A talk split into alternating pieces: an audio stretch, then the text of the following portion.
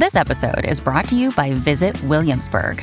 In Williamsburg, Virginia, there's never too much of a good thing. Whether you're a foodie, a golfer, a history buff, a shopaholic, an outdoor enthusiast, or a thrill seeker, you'll find what you came for here and more. So ask yourself, what is it you want? Discover Williamsburg and plan your trip at visitwilliamsburg.com.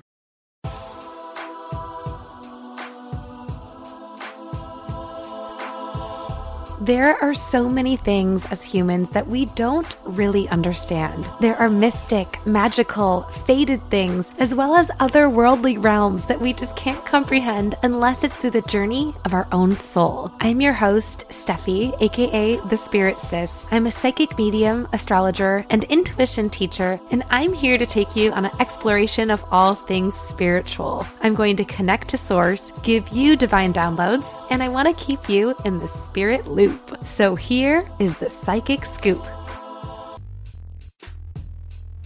Hello, lovelies. It is an absolute pleasure to welcome you back to the Psychic Scoop podcast. I am Steffi, your host, also known as Spirit Sis. I am a psychic medium, astrologer, and intuition teacher here to walk you through your spiritual awakening or your spiritual enlightenment. Or honestly, if you just want to geek out on fun spiritual stuff, I had a very interesting last couple of weeks. For those of you that have been following me on Instagram, you kind of know the drama that went down, but I've had impersonator accounts for at least over a year and a half. So someone will literally copy my entire Instagram, my bio, my pictures, everything, and then they'll go one by one through all of my followers and message them acting like they're me, asking them if they can give give a reading. And a lot of times they say really weird stuff, like not stuff I would say. I know I'm quirky, but you know, they'll say things that just like don't sound like me, like, hello, Grand Rising, I have a message for you that needs to be delivered immediately, or something that just is very scammy because duh, it is. I would never DM you guys telling you that I have an urgent message for you.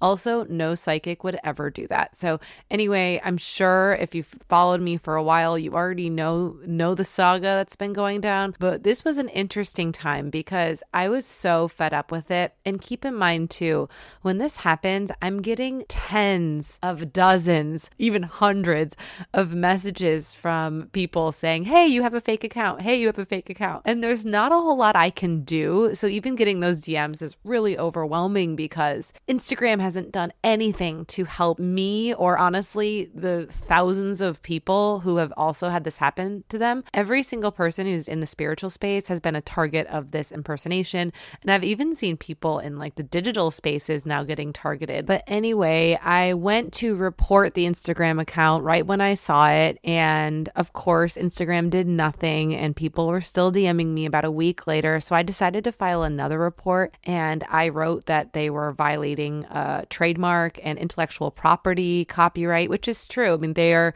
pretending to be me in my likeness, using my brand brand and my images to impersonate me. I uh, reported the account, and then the next day I got an email from Instagram saying that they took down the impersonator, and then underneath they had my Instagram handle. oh my gosh! When I tell you that was the closest thing I think I've had to having a heart attack, I was like, "This is this is a joke, right?" And then I go to my Instagram, my Instagram's down. So they removed my account. They thought the impersonator was me, and I was the impersonator. Does this make sense? I know this is like a a big mind puzzle because it took me a little bit of mental gymnastics to figure out what happened. And then you have to file a report on Instagram and no one no one helps you like right away. So I had to wait. It was around like 28 hours until I got my account back. And it was just an absolute shadowy nightmare. So, anyway, if you were along the journey with me during that, I apologize for how crazy that was. oh my gosh, there was a lot of uh, processing. I'm still processing what happened because it was really dark for me. And I was really scared that I would lose you guys because this community community means so much to me. Every single client means so much to me. Every single conversation I have. And I know you guys are looking out for me too. But if indeed another impersonator will come, which I hope they don't, whatever, if they come along report and block and move on. We're not going to give any more energy to these people. I don't even need to know because Instagram does nothing. So honestly, report and block and we'll all move on. And I'm so sorry that keeps happening. But on to our regularly scheduled programming while this was all happening, the Instagram thing was happening. As I was having my panic attack and freaking out, I ran to my altar and I made a little bit of an intention and a spell to get my Instagram account back. And it worked and it worked really quickly.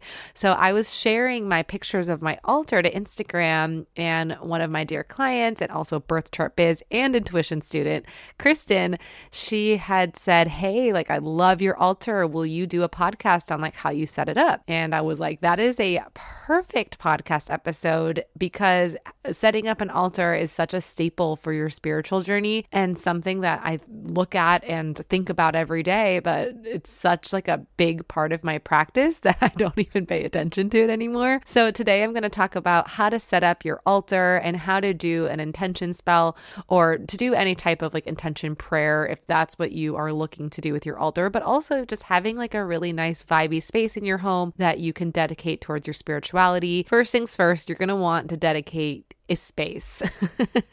Any space in your house that is good for an altar. So, personally, I have mine in the left back corner of my house because for feng shui, that is money, abundance, and it just so happens that's where my office is. So, that's where I set up my space. But let's say you don't have like a dedicated office or you don't even have a room or a corner, you can make a part of your nightstand an altar, you can make a part of your desk, you can make a altar in your bathroom. Basically anywhere there is a counter anywhere there is an empty space uh, you can make an altar. And it doesn't even have to be that big okay?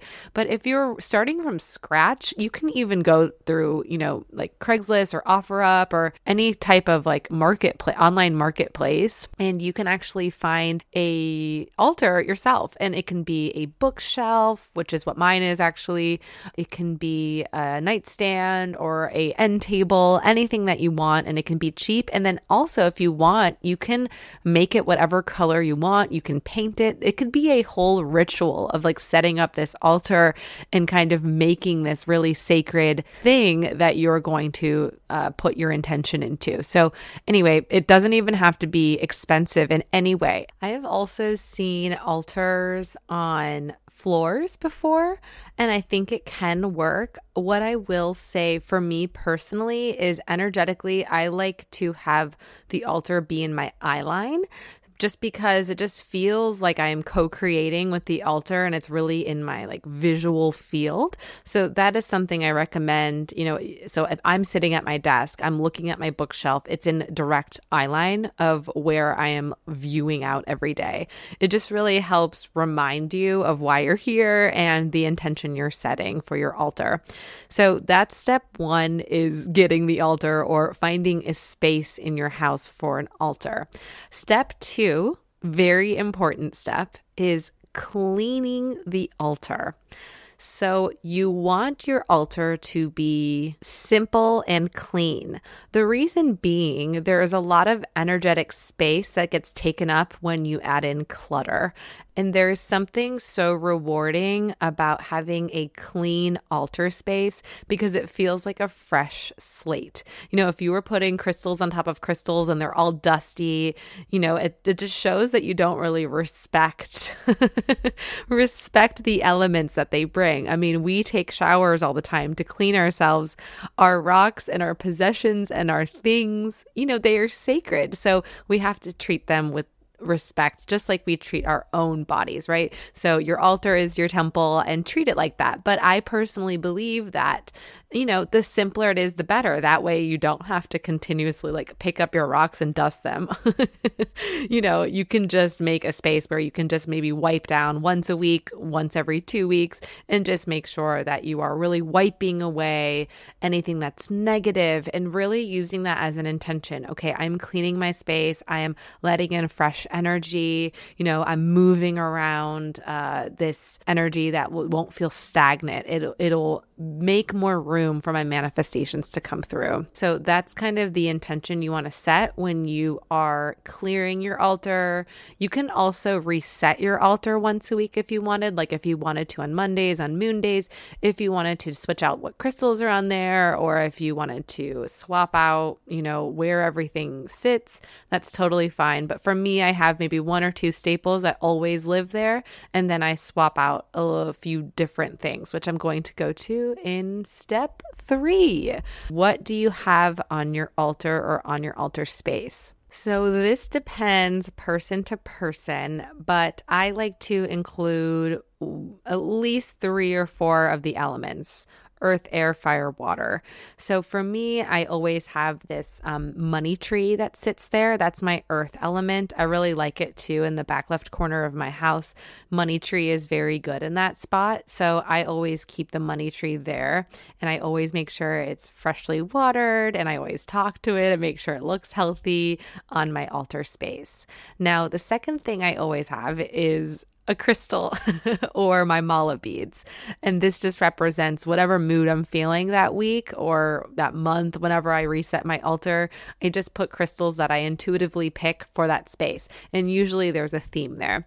The third thing I'll do is I will pick a candle or two that represents the intention that I'm trying to set. And if you're going to be doing a long burn on one of the candles, you always want to make sure you have either like a bowl of water or water close by. So there's your water element, or you can include uh, something that reminds you of the sea or the ocean or a lake. That can be your water element. And then for your air element, you can do a few things. Um, you can either have like wind chimes, or you can have something up on the wall that represents air. Uh, personally, I like to have my tarot cards close by, and I usually have like a card pulled that represents some type of air quality, but also just by you like sweeping and moving energy once a week, that does represent air because air is not stagnant. Air is always moving, it's very fluid. So when you move around your energy, that's also representing air because air does not sit, it never does. Now, some people do set their altar on a tablecloth or a handkerchief or a tapestry. It absolutely depends on how you want it to aesthetically look. Personally, mine's on a white bookshelf. I really like the way the white looks. It's super crisp. I don't have a tablecloth, but if you are putting more expensive crystals on there, or if, if you're having a glass altar or something, just make sure to protect uh, the table or whatever you are setting your altar on if you don't want it to get scratched. That's really the only thing. So, step number four, which is arguably the most important, is your intention. Why are you setting up this altar? What are you looking to manifest? And what are you looking to call in? So, altar can serve so many purposes. Maybe you always have like a money altar going, or maybe you have an altar for protection. Maybe you have an altar that is sacred with your ancient ancestors. So there is always going to be a purpose that you want to serve with your altar. So Find out what that is, why you want to set up this altar. If you're feeling called to, maybe it is just for purity. Maybe it's for an intention of bringing in more abundance. Maybe it's for calling in your soul family. Maybe it is for healing. Whatever that intention is, I want you to set that before you uh, really try to cultivate your altar. This will bring so much joy and honestly like purpose into what you're doing. And it creates a lot of really cool magic as well. So, let's say you are going to honor an ancient ancestor, like let's say someone you loved have passed away and you want to honor them with an altar. So, this would be adding something sacred to it, like maybe a possession of theirs or a picture of them and maybe some of their favorite colors. That's a good way to set up your altar. But let's say you wanted to make an altar for bringing in abundance. That's when you have your money tree, your green crystals, uh, candles that that represent money. Maybe you put a you know, $100 bill. Or let's say you're calling in love or a romantic relationship.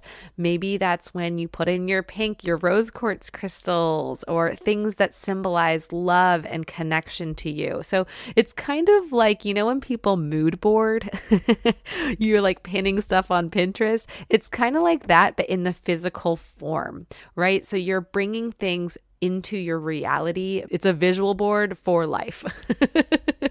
if that makes sense. So, when this whole Instagram shiz was going down with me, the first thing I did was grab two candles. So I actually love setting my altar with candles. It's the first thing I do before I even set crystals down, actually.